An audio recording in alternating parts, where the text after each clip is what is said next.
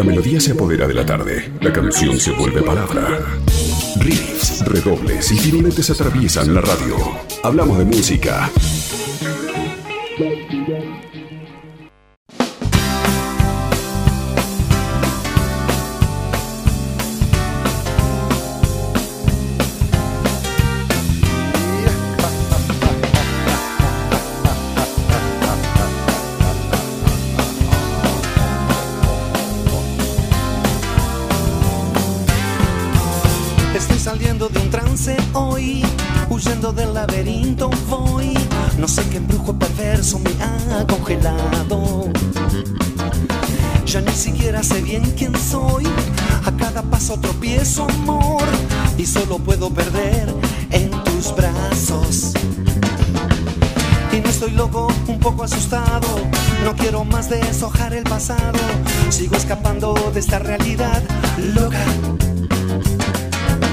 En tu mirada pude descubrir un nuevo tiempo que está por venir.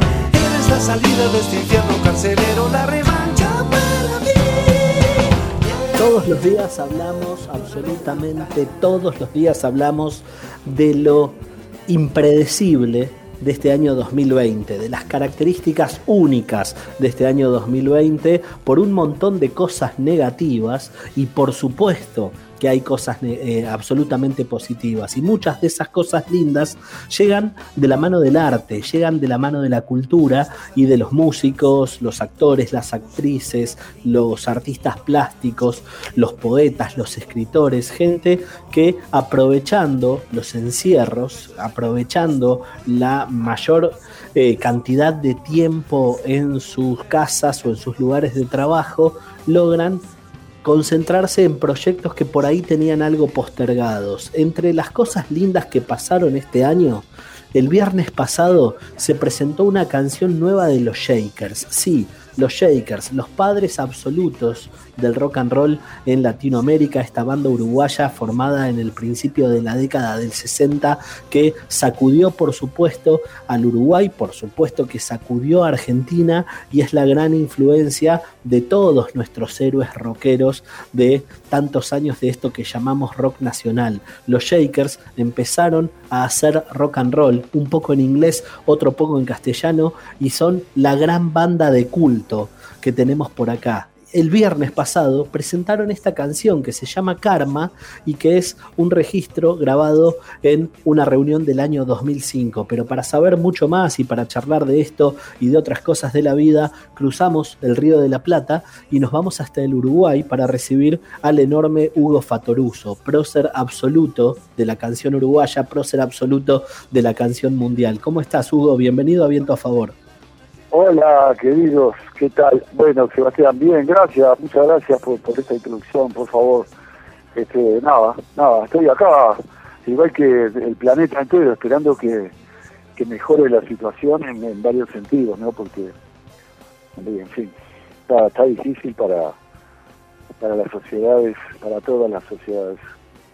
Yo decía, Hugo, en la intro que, muchos de estos materiales que empiezan a salir tienen que ver de alguna manera con un efecto positivo de la pandemia y de un montón de, artistas con más tiempo para poder concentrarle a, algunos proyectos que tenían postergados. ¿Era una idea de eh, sacar esta canción de los Shakers, volver a ponerlos en, la opinión pública, en boca de todos y generar esta sensación hermosa de escuchar algo nuevo de los Shakers, eh, aún antes de la pandemia o con esta, con esta rareza del mundo? decidiste impulsar este proyecto? El proyecto es de nuestro querido eh, Javier Celoria. Él fue el que sugirió de subir este tema, este, porque estaba ahí enterrado. Esto es un demo del año 2005.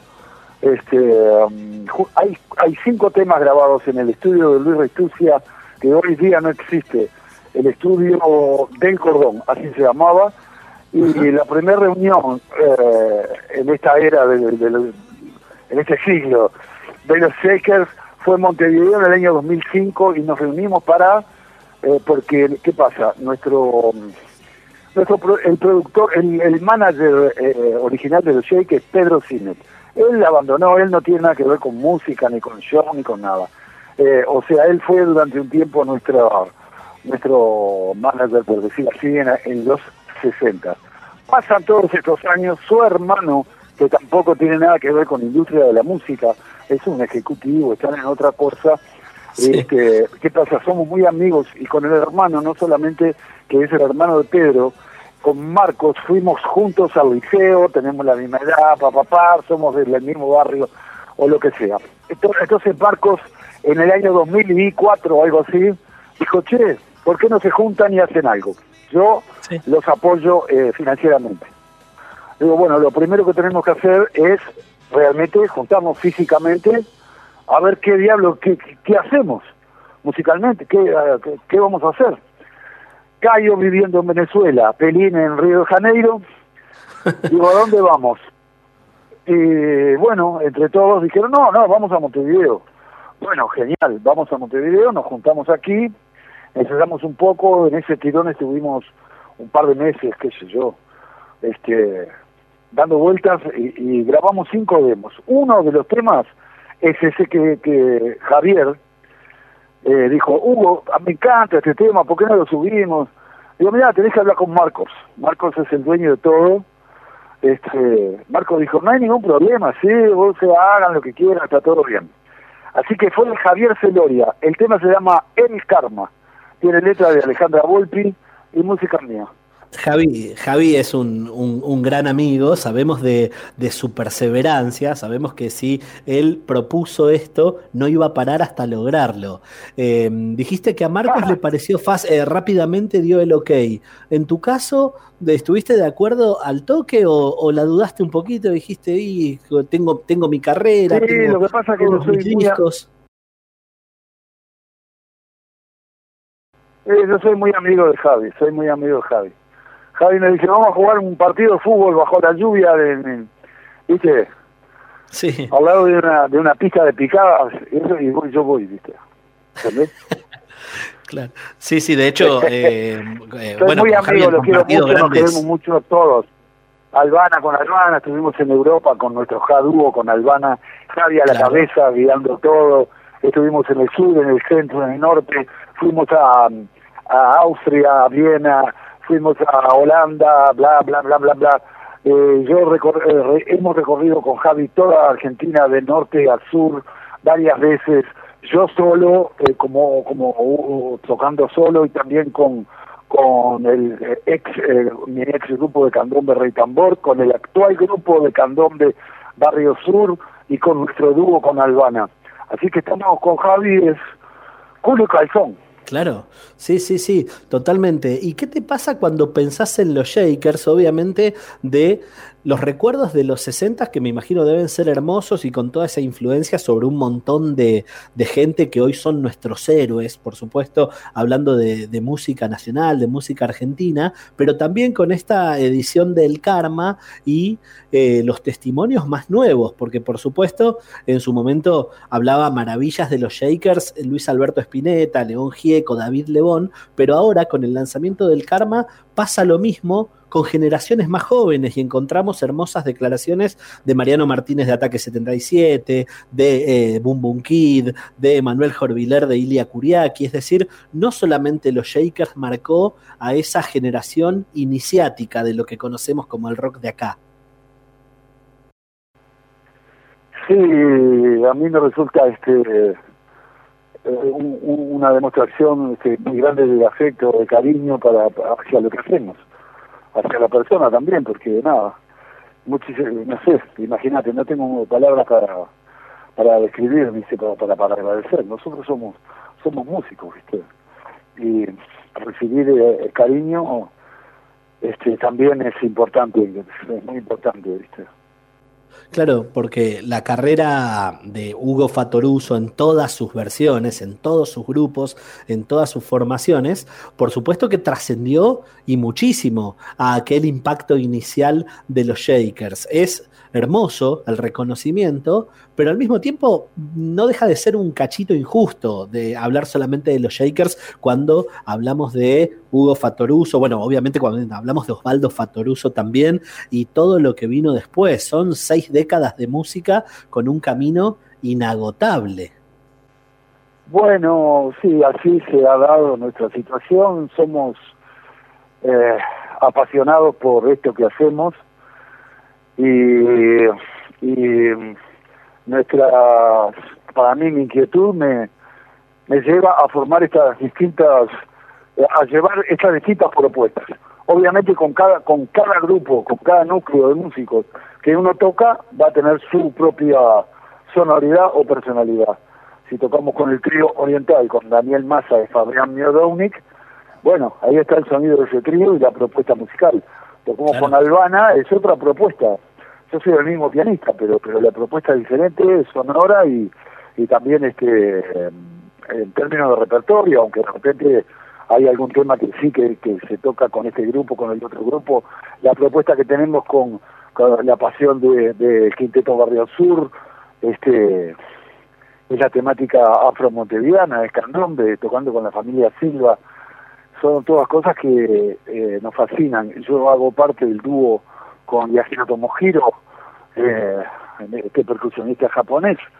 Este año iba a ser la gira 14 consecutiva del dúo en Japón, obviamente quedó cortada y en cada proyecto eh, es redundante lo que voy a decir, cada proyecto tiene su, su sonoridad. Me sacaste justo la palabra de la boca, me, anticipaste la jugada, para hablarlo en metáfora futbolera, porque te iba a preguntar sobre los públicos. Obviamente Argentina, Brasil, Uruguay, recontra consolidado, mucha gira europea y el europeo es bastante parecido a nosotros, somos muchos hijos de esa inmigración, pero ¿cómo es esta, este enamoramiento, este vínculo tan fuerte con Japón? Dijiste 14 años consecutivos yendo a Japón ¿Cómo es hacer música rioplatense? ¿Cómo es ser un uruguayo en Japón de golpe tocando tanto repertorio tan gigante y adaptándolo al sonido de ese dúo? Bueno, se fue acomodando naturalmente lo que hacemos con Tomohiro. Eh, la primera invitación que recibí de él, ¿qué pasa? Yo viajé a, a Japón año 85 por primera vez estando en la banda de Yaván. Ahí nos conocimos con Tomohiro y volvió de Yaván el año 86, me encuentro nuevamente con Tomohiro, quedamos en contacto, después yo me mudé, él me encontró a través de una serie de peripecias y de países y ciudades increíbles, preguntándole, Tomohiro me encontró, me invita a tocar, voy a tocar ah, en el año, ah, dice bien, 85, eh, en el año 90, ahora 90, y, pasaron 10 años, en el año 94, algo así, me encontró Tomohiro, no sé, se había perdido, yo no tenía teléfono, me mudé en Ciudad de Paz, me encontró, me invitó, fui a tocar, regresé a Japón, sí, eh, para tocar con Yahiro Tomohiro, un grupo que armó este japonés eh, Takamasa Segi. Takamasa Segi invitó a Pedro Aznar, que sí fue, invitó a... Mm, a mí que sí, que fui, Toniño Horta de Brasil y um, Alex Acuña de Perú. Fuimos todos menos Alex. Alex dijo todos que sí. Este, faltando una semana dijo que no iba. Entonces, nada, tomo giro que dar la batería. Pedro Aznar, Toniño Horta, Takamasa Segui y Ajiro Tomo Giro. Hicimos una gira de cinco ciudades. Al año siguiente me invita de nuevo Takamasa Segui me empecé a encontrar más seguido con Tomohiro y a tocar en diferentes proyectos. Un buen día, hace 14 años, me dijo, ¿a ti te parece que podemos tocar de dúo? Digo, no, sería fantástico.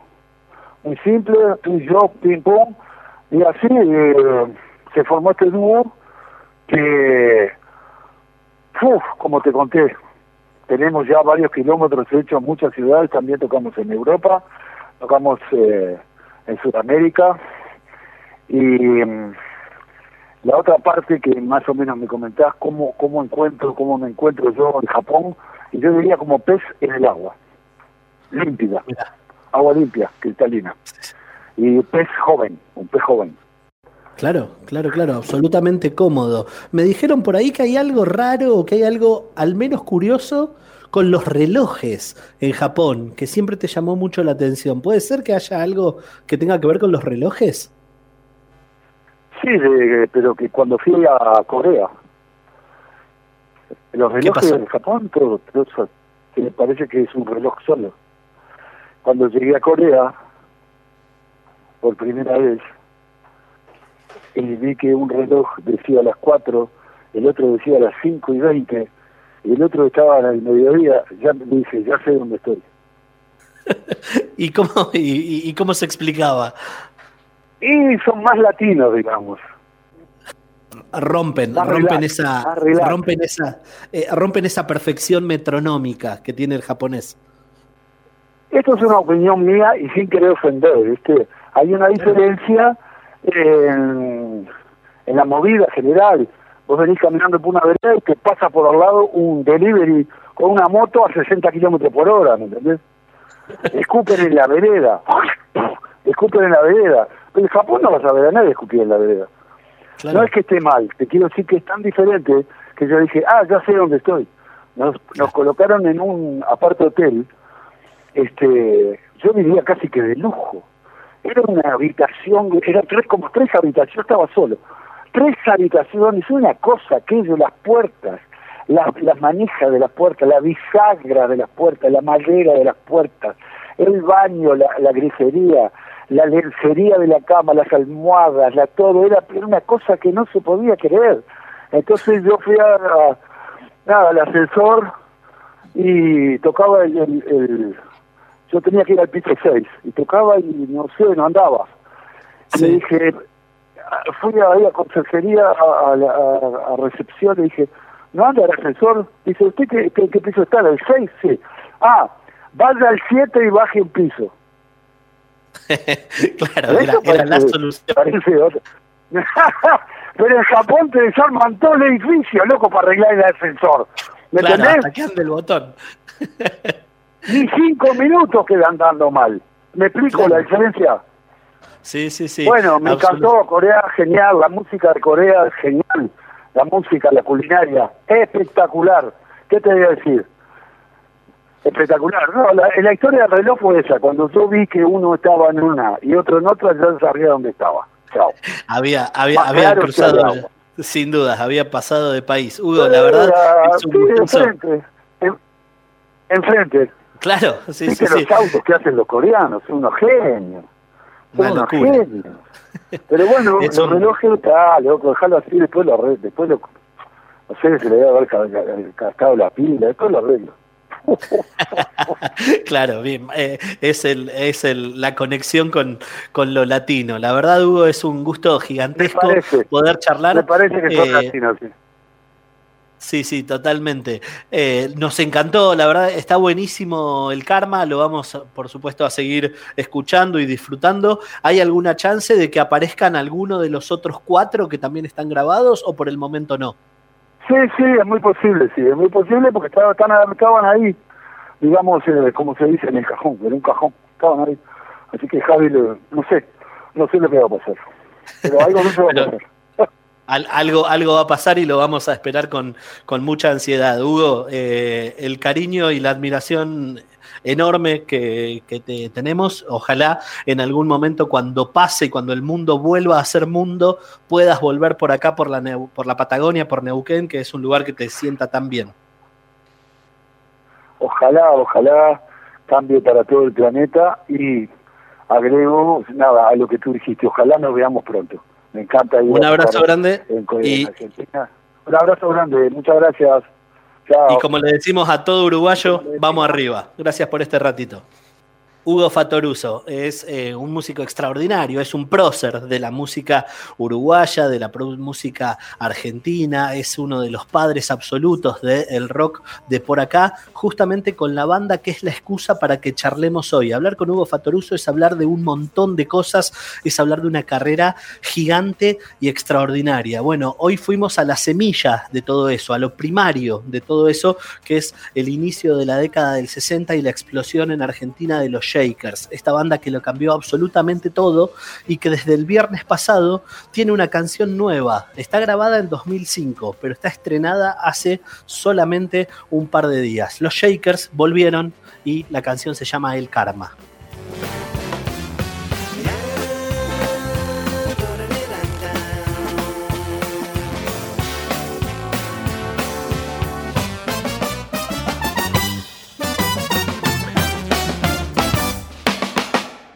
Saliendo de un trance maldito, huyendo del laberinto infinito. Yo solo quiero que entiendas que todo está perdido. Entre las redes al karma estoy, a cada paso tropiezo amor, y solo puedo perder cayendo en tus brazos. Nina, yo que creía que eras buena,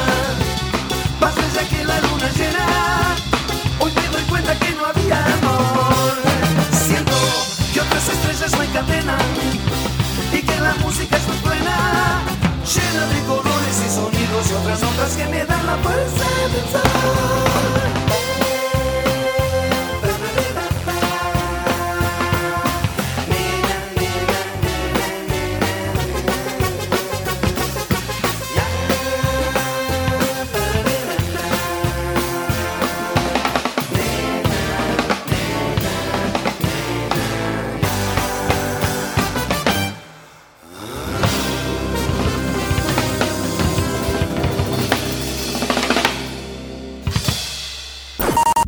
LU5 Podcast. Viento a favor.